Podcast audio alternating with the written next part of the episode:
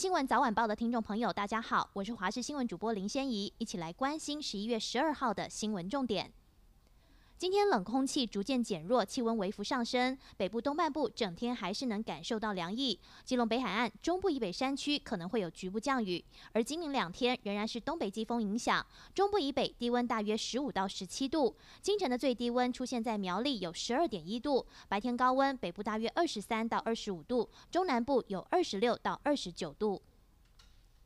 前驻泰代表李应元因胡腹癌转移，昨天晚间病逝台大医院，与世长辞，享寿六十八岁。而他离世的消息曝光，带给政坛震惊与不舍，纷纷留言怀念。总统蔡英文闻讯也相当哀痛，感念他生前抱病仍坚持坚守台湾外交第一线。副总统赖清德也在脸书贴出合照哀悼，称李应元是将生命献给台湾的勇者，更会继续守护李应元的理想和坚持，持续深化台湾的自由和民主。新竹县台三线新竹峨眉路段，昨天晚间十点多发生一起死亡车祸。一名三十岁的男子开着保时捷跑车，载着一名二十四岁女子与二十九岁男子，行经台三线八十九点五公里南下路段时，疑似车速过快，自撞电线杆后弹飞至分隔线，车辆当场翻覆。而车上的两名乘客虽然紧急送医，仍然宣告不治。至于详细的车祸原因以及驾驶是否有饮酒，警方正在调查厘清中。二零一三年，台北与劲群国际有限公司合资成立旭昌化学科技有限公司，前往中国设立电子及化学品厂。没想到事后投资失利，造成台北损失至少数百万美元。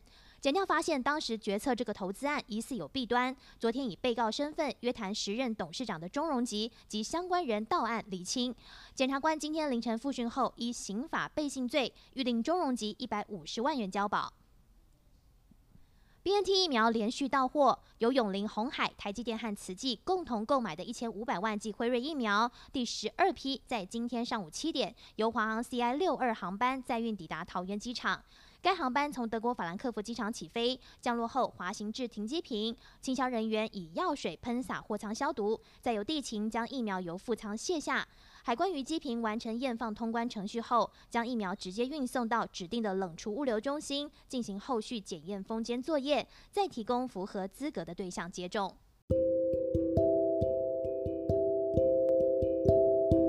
以上就这节新闻，感谢你的收听，我们再会。